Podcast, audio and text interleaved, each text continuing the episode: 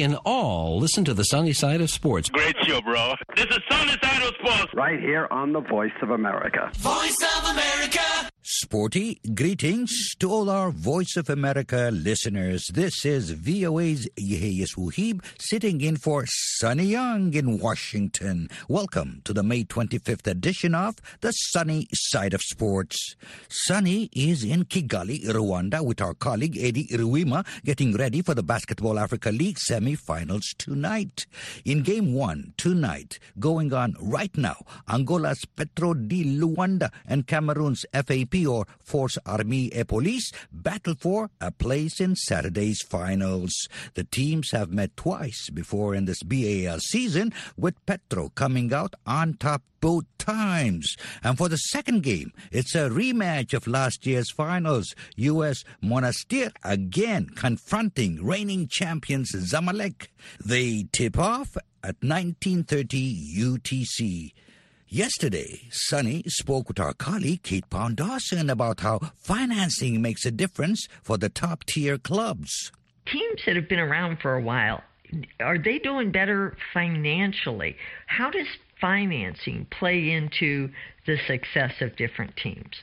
Good question, Kate. In the case of Zamalek and Monastir, uh, you have Zamalek from Egypt and Monastir from Tunisia. I, I would say they are probably uh, two of the most stable uh, teams financially uh, in this tournament and over the years in African men's club basketball. As a result, they've been able to retain their players. They're, they're able to pay them. Uh, you know, they can pay them salaries uh, to, to basically play basketball all year round. Other teams, for instance, Rwanda Energy Group, already uh, I'm pretty sure Robert Pack has, is packing his bags, leaving that team as the head coach. And one of the reasons is the Rwandans simply can't afford to pay him the salary that he's asking for uh, to stay. And that also applies to players, Kate. P- these players here in Kigali have moved around a little bit. Some switched teams, primarily because you know it, it's it is difficult for some teams to pay and retain their players, so they have to you know, maybe cultivate cultivate local players. But yeah, finances I think are, are have a huge impact on the success of a team. Kate. That was Sunny Young speaking with Kate Pound Dawson. You also can follow the actions on Sunny's Twitter and Facebook pages. And VOA is broadcasting the action right here and online.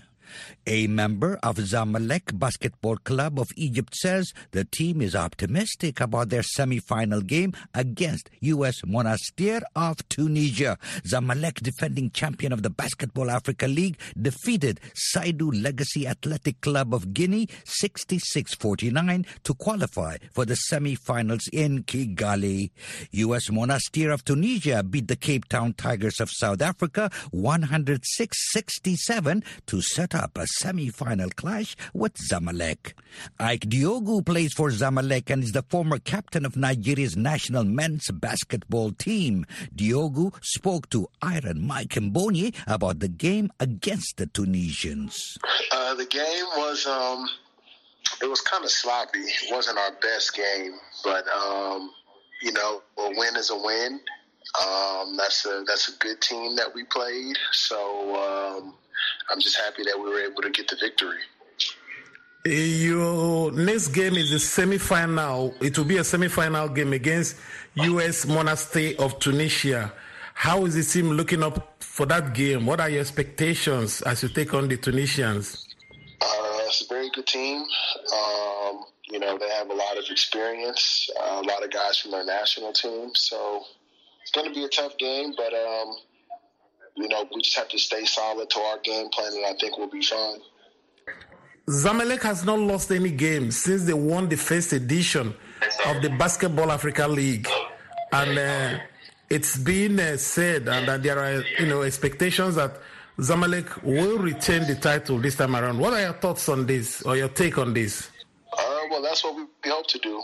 Um, but we got to take it one game at a time. We can't get ahead of ourselves. So we just have to focus on the game against the Tunisian team and uh, go from there. Aside the Tunisian team, are there other teams too you feel that could be of uh, that will be that will give you a tough time for your money? Uh, it's only four teams left, so um, all the teams here are capable of uh, beating anybody.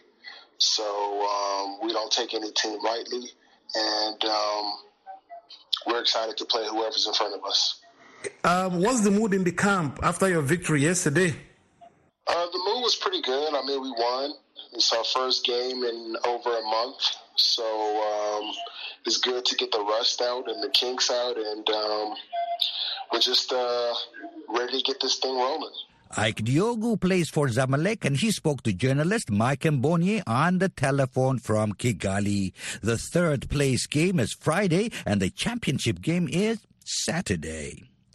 Sports experts applaud South Africa's Cape Town Tigers for their performance in the 2022 Basketball Africa League after the debutants secured a spot in the top eight but lost in the quarterfinals.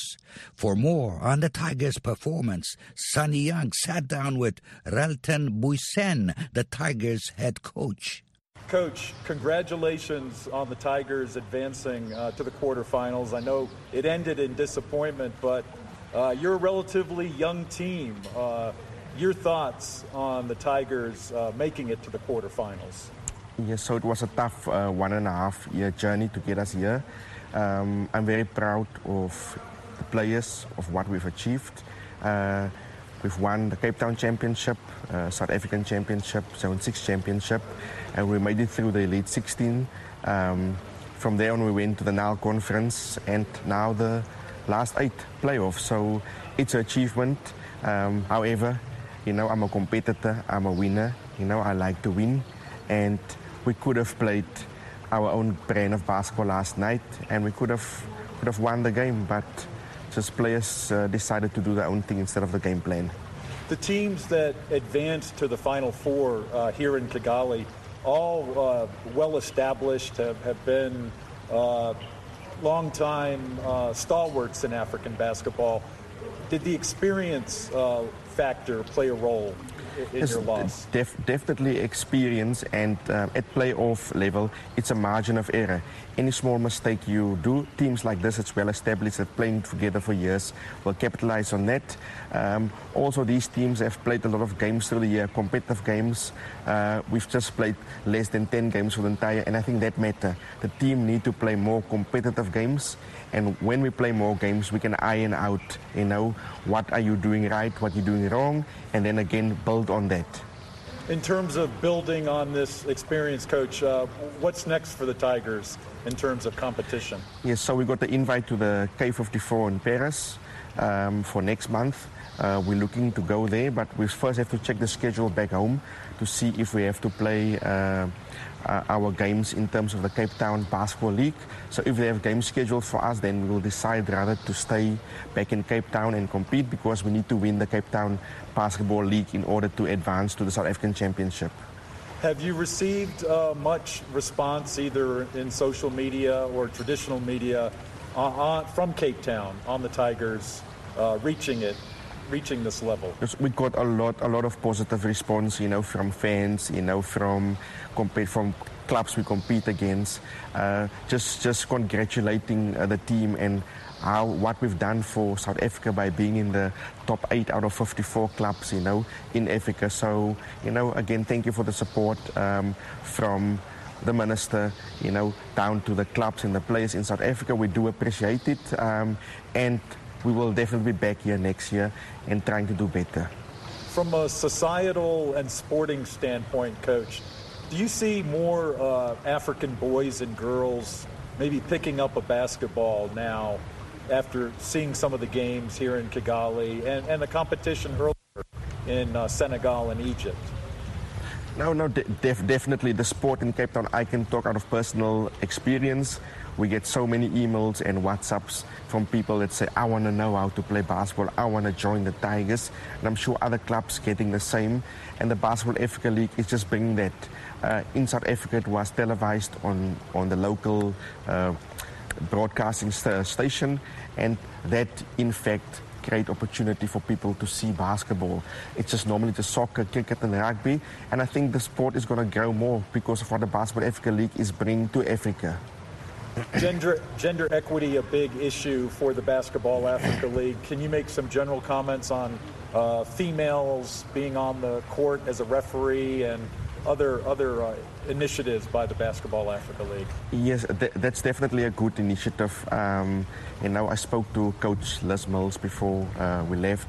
Uh, it's good to have females in that positions. Young girls can see now there's someone I can look. I can also be a referee. I can also be a coach, and not at any level, at the highest level in Africa.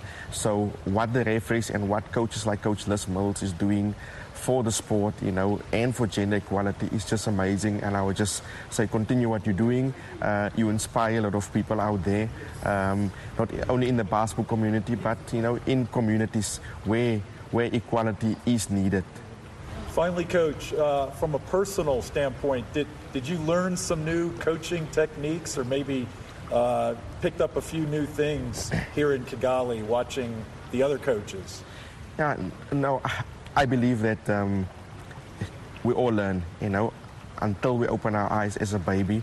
Um, and as you grow, not only in sport, you know, business, you know, socially, you learn from other people, from experience from other people, and I've learned a lot uh, being being part of the Basketball Africa League Road to BAL till in Kigali, and I will take that experiences, you know, go analyze and become a better coach and better person. Relton Booysen, head coach of the Cape Town Tigers, thank you for talking with us. Thank you for having uh, me, Sunny. I hope we can do this next year with better conditions, uh, lifting the trophy. Thank you. Thank you, coach. That was Sunny Young interviewing Relton Booysen, the Cape Town Tigers head coach in Kigali. I am VOA's Yeheyes Wuhib in Washington, and you are listening to The Sunny Side of Sports. Mutombo. I am from Africa. Malaria kills thousands of children every day. Don't let your child be one of them. Make sure they sleep under a treated mosquito net. Beating malaria is like winning at basketball. You need to get to the net.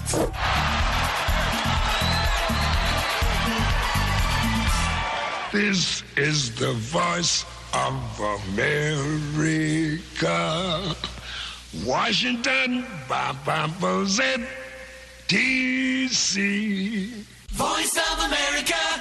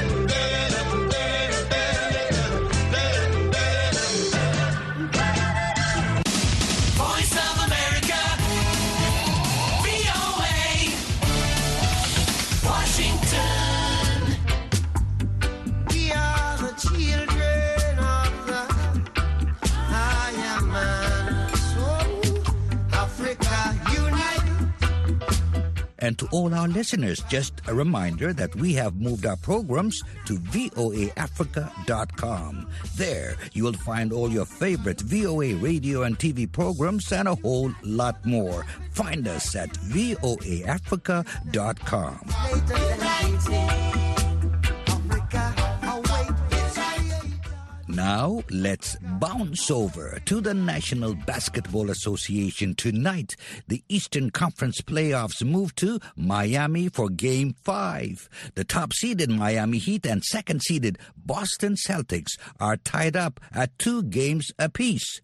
The Heat rallied the second half to take Game 1. Boston used a huge first half run to win Game 2. Miami answered back on Game 3, and the Celtics romped in Game 4.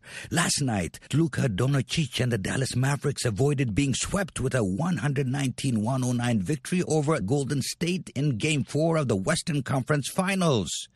Associated Press correspondent Bob Stevens has the report. The Dallas Mavericks staved off elimination, defeating Golden State 119 109. So now the Warriors lead the series three games to one with game five back in San Francisco on Thursday. Mavs led by 15 at halftime, extended that lead to 29 after three. Warriors rallied to get to within eight late in the fourth, but the Mavs held on for the win. Mavs shot 50% from the field, hit 20 of 43 trays. Luka Doncic led the Mavs with 30 points, 14 rebounds, 9 assists. Dorian Finney-Smith had 23, Reggie Bullock 18, while Golden State was led by Stephen Curry with 20. Bob Stevens, Dallas. Game 5 is Thursday night in California. No NBA team has ever come back from a 3-0 deficit to win a best of 7 series. Golden State Warriors coach Steve Kerr refused to talk about basketball at the pregame news conference on Tuesday. Instead, an emotional Kerr called for a stricter gun control after the killing of at least 19 children and 2 adults in a Texas school shooting.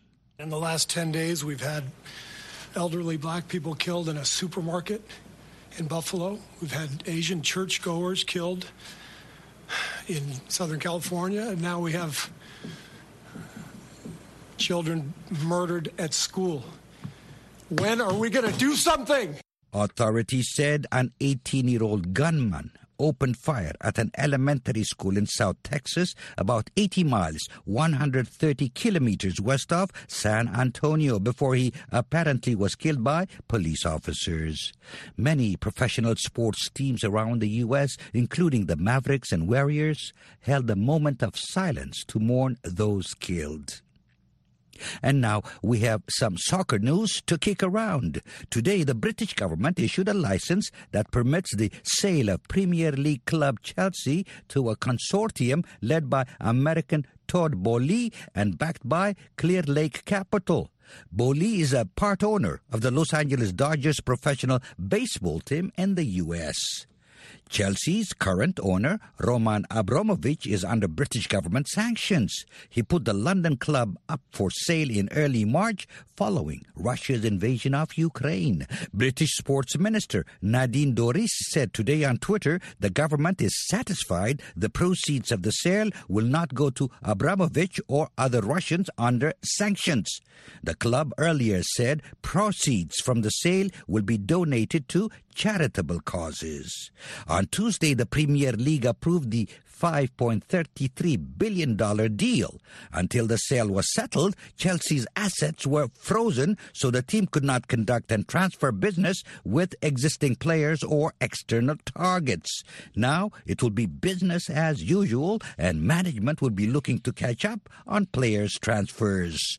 Chelsea won the Champions League last season, finished third in the Premier League, but lost to Liverpool in the finals of the FA Cup and League Cup.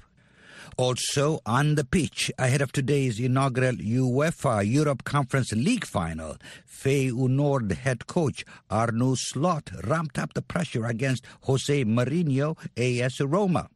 At a UEFA news conference yesterday in Tirana, Albania, Slot acknowledged Roma's strength but said his side is ready. As Roma has a big tradition and is a very big club uh, in uh, in Italy. They have some very good players, uh, some very creative players up front, a goal scorer with Tammy Abraham, and they're able to defend very well. So, um, yeah, what we saw was a team that is structured, organized very well, and also has the same style of play almost in every match. So, I think we know what to expect, although you never know because um, sometimes their coach uh, has a little twitch uh, in, in his game plan. But uh, we've seen a lot, so we hope we are prepared in the, in the right way. And if he does surprise us, then um, I just said to, um, to the Dutch media, we've played 55 games.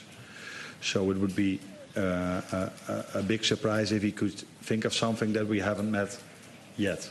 A victory for Slots Feyenoord would see them become the first team to have lifted all three of Europe's current club trophies, having won the 1970 European Cup and the UEFA Cup twice in 1974 and 2002. For his part, Mourinho was equally confident at a UEFA news conference, and he downplayed criticism that the venue, the 22,500 seater Air Albania Stadium in Tirana, is too small for such a high level event.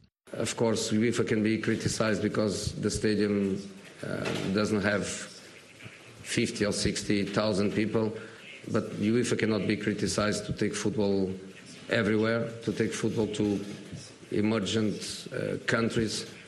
So I'm happy. I'm happy to come. I'm happy to come. I'm happy to play this this Albanian final, if you can if you can call it this way.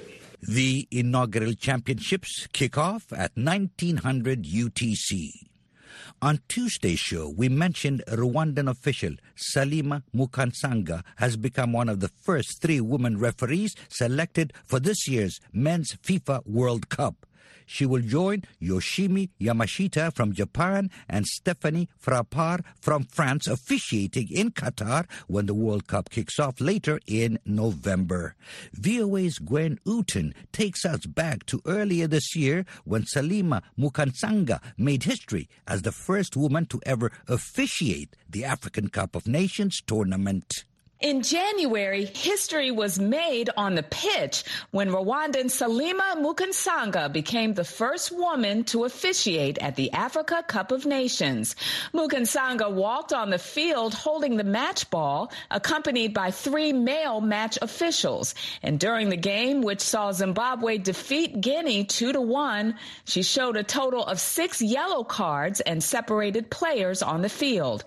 Ugandan sports journalist Usher Komang Gisha told Reuters News the ease and determination Mukansanga displayed on the pitch are the same traits that helped her reach the pinnacle of soccer on the African continent. You have to go all the way back to 1957. That is 65 years of uh, AFCON history, and she's right here in the center and doing an incredible job. You know, when I see her, uh, it's really a story of, um, you know, a woman who's resilient. Uh, at 33, she's handling, uh, you know, games at the biggest tournament on this continent. It's an inspiration for women uh, who want to be like her, because, in fact, for so many people who don't know, when she started uh, her career, when she got the interest to be a, a referee, she was playing football in primary and secondary school. Uh, and then uh, the Rwandan FA at the time said, look, you're very young to be a referee. Uh, but she waited out. She taught herself uh, the rules of the game. And here she is. Soccer fans in attendance for the Zimbabwe Guinea match said they are inspired by Mukansanga's achievements. And Zimbabwe supporter Felicia Chisepo says this year's historic event is a big step forward for women in Africa. Seeing a women being empowered, uh, this means that we're going forward, uh, moving as Africa, whereby uh, women are being represented and are being also involved in these sports that, you know, for a long time they is regarded as for men. So seeing a woman, uh, it also shows power. We're seeing women doing great things. So I'm so proud uh, of the referee and I'm also proud of me as a woman. And Daphne Tinomuoda says Mukasanga has inspired female athletes to reach even greater heights in competition. So I think it's going to inspire other women in the continent to compete and go for the course as well, so that they can compete in on greater events like the AFCON competitions. Mukasanga's rise to the pinnacle of football was fueled by a passion for the sport, with an interest first as a player that shifted to the middle of the field as a referee. Egide Kayatesi remembers training Mukasanga in her youth. Speaking in Kinyarwanda, the veteran coach says she remembers remembers her as a standout athlete. Kayatesi says, I had a good time with her. Mukasanga has an exceptional character, and when she has a match, she prepares for it by consulting refereeing books to do things correctly. She is someone who gives great importance to each game, and that's why Salima has reached this level. Mukasanga was involved in matches at the Tokyo Olympics last year and the Women's World Cup in France in 2019, and she will make history history again this year as one of the first female referees in history to officiate at the men's FIFA World Cup, soccer's biggest global event. Thank you, Gwen. I am VOA's Yeheyes Wuhib in Washington, and you are listening to the sunny side of sports.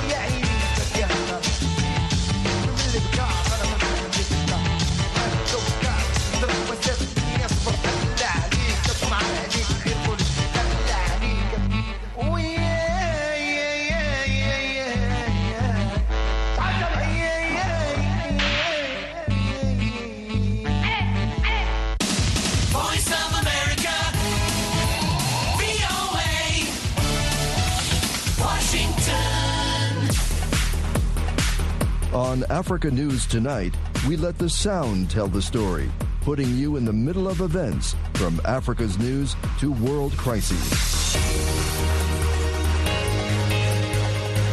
Africa News Tonight comes to you live from the Voice of America, Monday through Friday at 1600 and 1800 UTC on the following shortwave frequencies 6080 kilohertz, 49.3 meter band, and 15580 kilohertz, 19.2 meter band.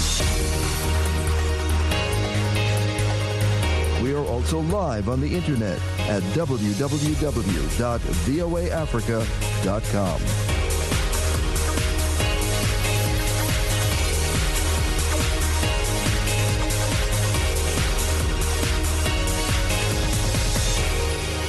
Turning to World Athletics, the $1.4 billion Tokyo National Stadium, built by the Japanese government for last year's Olympics, is being viewed as a site for track and field's World Championships. An inspection team from World Athletics, the governing body of the sport, met with Tokyo Governor Yoriko Koike Wednesday and was to tour the stadium on Thursday. Koike said her city had proven its ability to host major sports events when it managed to hold the successful 2021 Summer Games, which were delayed a year by the COVID 19 pandemic. Antti Pihlakoski, World Athletic Evaluation Panel Chairman, praised the Japanese effort for the Olympics. I do believe that there is no other city in the world that could have organized competitions during the COVID time, and you did it with a very great manner, and all the sporting world owes you the very big thank you. Arigato gozaimasu. But he noted Tokyo has competition in the bid to host the World Athletics Championships in either 2025 or 2027. Uh, And for World Championships, we have four candidates for 2025. Uh, and we are very lucky to have very strong candidates. But uh, I can congratulate you uh, because you have great facilities. You have a very competent team. We have met them today, and, and your plans are excellent. So I wish best of luck for the bid of Tokyo. Eugene, Oregon is the venue in July for the next World Championships, which were postponed from 2021 to make way for the Olympics. Budapest, Hungary hosts in 2023. Tokyo's rivals include Nairobi and Australia.